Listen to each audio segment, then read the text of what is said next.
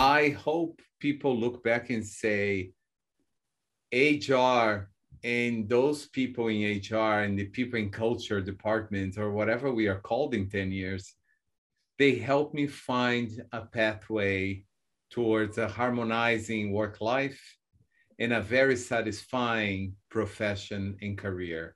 Mm. I want them to remember us as the connective tissue makers. We produce better outcomes for people's lives because it's not only about the work, it's about helping people adjust to the new new world. Hello, everybody. Welcome to another episode of the Hacking HR podcast. One of the questions that I keep in my mind very often, and it's sort of a driving force, at least uh, up here, right in, in my mind, is what is the legacy that I myself and the profession that I work for, HR, what is the legacy that I want us to uh, leave behind?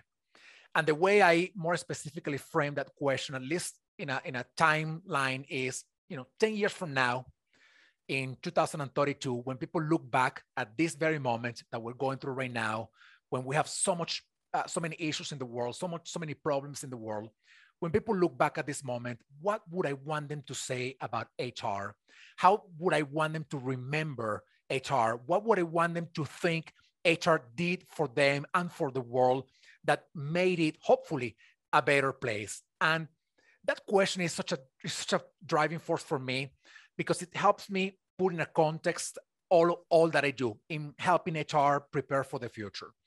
And to me, that question also implies the uh, sort of the thinking process of what we need today to leave a strong, powerful, and beautiful legacy with our work. We're going to be talking about that. We're going to be talking about HR invention, the impact that we can create with HR, the legacy that we can have with somebody who has been in the space of people, but also organizational design, skill, leadership development, future of work along many different industries and sectors. Uh, somebody who is originally from my own region of South America, from Brazil. So, Wagner, I am really excited to have you with me in the podcast today. How are you? I'm very good. Thank you so much for the words that you just said, because this is exactly the moment that we need to reflect on those things and it depends on each action each word and each strategy that we create for for hr yeah. to accomplish what you're saying so i'm very happy to be here hopefully i can contribute to the thought leadership i'm sure i'm sure you will and um, you know I, I i've been recently reading so much uh, so many biographies of uh, ancient leaders, you know, Alexander, Napoleon, Julius Caesar. I'm now reading the biography of Winston Churchill. And you know, so many years later, you know, 2,300 years after Alexander, you know, 2,000 years after Caesar, you know, 200 years after Napoleon, we still think about the legacy they left behind, uh, however controversial that may be. And, and I want to ask you in 10 years from now, which is a very short span of time, what would you want people to say about HR looking back when they say, oh my gosh, in 2022, Enrique, Wagner, Hacking HR, or all these people did this? What do you want them to say about HR? Actually, from my heart, I hope people look back and say, HR and those people in HR and the people in culture department or whatever we are called in 10 years, they help me find a pathway towards a harmonizing work life and a very satisfying profession and career. Hmm. I want them to remember us as the connective tissue makers. We produce better outcomes for people's lives because it's not only about the work, it's about helping people adjust to the new new world. Yeah, I, I love that. You know, Wagner, I don't know if you would agree with me on this, but sometimes I feel that we think so little about ourselves and, uh, and about our profession, right? Uh, and the, the reason why I say this is I connect these things. I say, if we we in HR, we impact the lives of anywhere between three and 600 people, each of us, each one of us at work. If we create a better workplace for them, they will be happier and better humans. And if they are happier and better humans, when they go out there to society, they will be building a better world because they will be better neighbors, better citizens, and we're going to have a better world. Uh, but HR sometimes doesn't see that entire structure of impact they have. Uh, how can we help them see that their role is not just the process, the operation, the administration, but their role truly is creating a better world? You know, there, there are so many quotes that I can quote here, but the ability to reflect, mm. the ability to pause, the ability to see that up until now, our function has been structured and has been defined by helping the business achieve the shareholder gains and stakeholder agreements to moving forward. I think now we are seeing is there's a convergence of needs. It's not only our shareholders, stakeholders, or our CEO, um, C-suite leaders.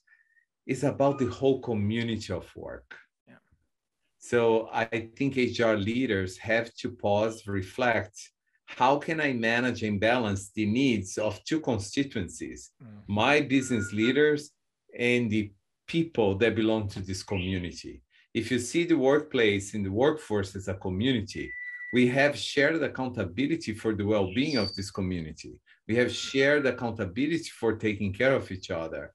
And with that, we are going to have to pause and reflect very deeply what is our real role as HR leaders. Yeah, absolutely. Now, tying this back to something that you mentioned before about us creating in 10 years from now, people thinking, wow, thanks to HR, I was able to find a job or I was able to create my work in a way that was meaningful to me, where I found yes. purpose and, and flow and, and energy.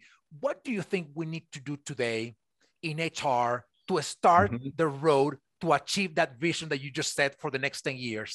Yes, we need to be visionaries, but I know not everybody is a visionary.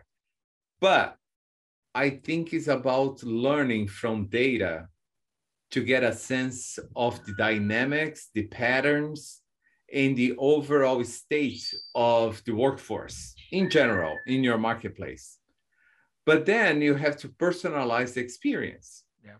I think people are confused sometimes because data analytics and all these systems that we put in place to understand the workforce are really helpful to give us a guidance as to what are the patterns in the community but it does not move my personal needs forward so personalizing the experience of the employee the employee experience has to be personalized for that to happen yeah. you have to create the conditions in which people can actively pursue what they need so you see it's less about programs and identification and high potentials and all that. It's less about that. It's about creating management capability that allows each person to create their own reality mm-hmm. and expand the notion of what it is that I want in life and at work and as a member of the company.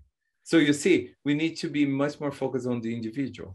Yeah, and and you know one one thing that I think we have today that allows us to do that is, is technology you know i mean maybe yes. in the past you know 20 30 years from ago uh, it would have it would have been very difficult to personalize that experience for everybody uh, and we ended up doing the very opposite to that which is you know cramming everybody under the same uh, yeah. sort of umbrella. Now we have the opportunity to be more equitable at work and say you know let's design you know with equity for the people what they individually want and technology can help us do that I, on that note, this is interesting. I've been saying that equity, we have to create equity in opportunities for people to grow and access the opportunities in the company.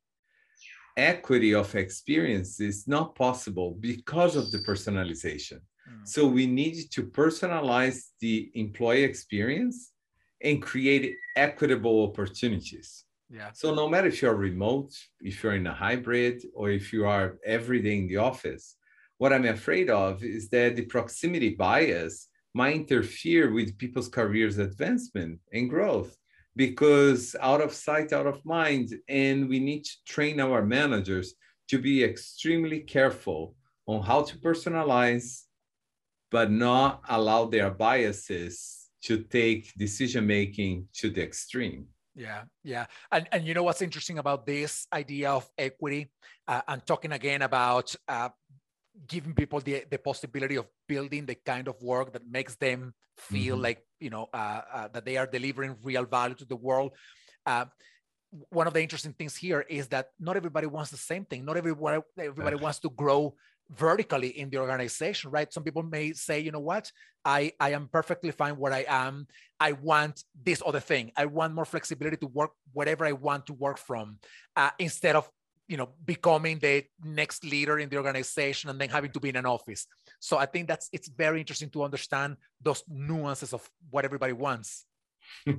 but you see how difficult that is. Yeah. We cannot expect every manager suddenly to be attuned to the needs of the emotional needs, yeah. the personal needs, the professional needs, the spiritual needs, the physical needs, the social needs. You can go on and on on the needs of a person. But for managers to personalize the experience to everyone is very hard. So I think we need to step back once again and say, what are the messages that I need to send to my managers to get them to feel a little more courageous about having conversations, about being open to listening about needs and personal needs and, and, and not cross that boundary. So there's a lot of nuance that we need to deal with that I think is a great movement that we're moving forward towards this. Yeah. But we have to double down on management capability and management development. Yeah. I really believe in that. Yeah, and I know that's that's you know pretty much a lot mm-hmm. of the work that you do uh, right now. And and uh, let me let me ask you this, Wagner. You, we were talking offline about the reinvention of HR, yes. and and we have already talked a, a, few about about a few of the elements that are part of that reinvention recipe. Uh, mm-hmm. But what what in the short term, uh, let's say over the next 6, 12, 18 months, what would you want what do you think are the greatest opportunities for HR to reinvent itself over the next 6, 18, 12, 18 months? And I ask you this question because very often, yeah. when, yes, I, I said before, 10 years from now, and that's sometimes not that tangible for a lot of people, but six, 12 or 18 months is like right around the corner, right? So, what are the greatest opportunities for reinvention in that timeline? That's interesting because I was just talking to a colleague of mine, and I think we need to talk about in terms of capabilities of the professionals that we work with, but also the responsibility for integration of the functions. And then the application of technology to support all that. So I would say the first six months or six weeks, you can start identifying the capabilities. What are the new capabilities the HR really has to possess? To me, I think it's digital dexterity. You need all HR professionals to be able to talk about technology platforms, to do data recording and analytics for their people and infer some predictions, understanding machine learning and AI, the limitations and the, the propensity to identify predictive capabilities there, but also start integrating the functions. So today, a talent manager or a talent partner has to know how the learning function is delivering the, the learning for these people to grow and how they can start adjusting. Internal mobility, you need to understand learning skills and the tendency for people to cross functionally upskill themselves. Yeah. So I think we have to eliminate the boundaries that have yeah. created silos because that's not helping us. Because sometimes you say somebody is doing a program in DNI here, DNI, and somebody's doing a program in DNI in learning. Somebody else is doing future of work or OE. It's like it's becoming a little crowded. Yeah. So why not eliminate the functions? And this is about two years from now.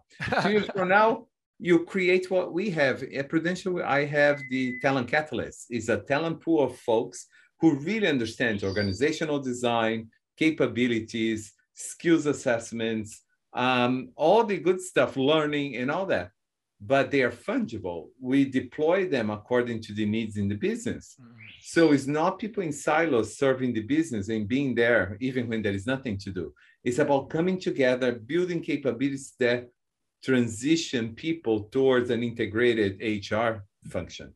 Oh, I, have always I, have always loved that that uh, concept. By the way, um, I am very much um, of the idea of the Renaissance man or the Renaissance person yes. in this case, somebody that, you know, Leonardo, you know, like you are a great painter and architect, but you also know about engineering. You also know a little bit about biology. You also know a little bit about astronomy, because those fields, even when they are not your main areas of expertise, yeah. they contribute and make you better in the yes. in the verticals that are your main uh, sort of function.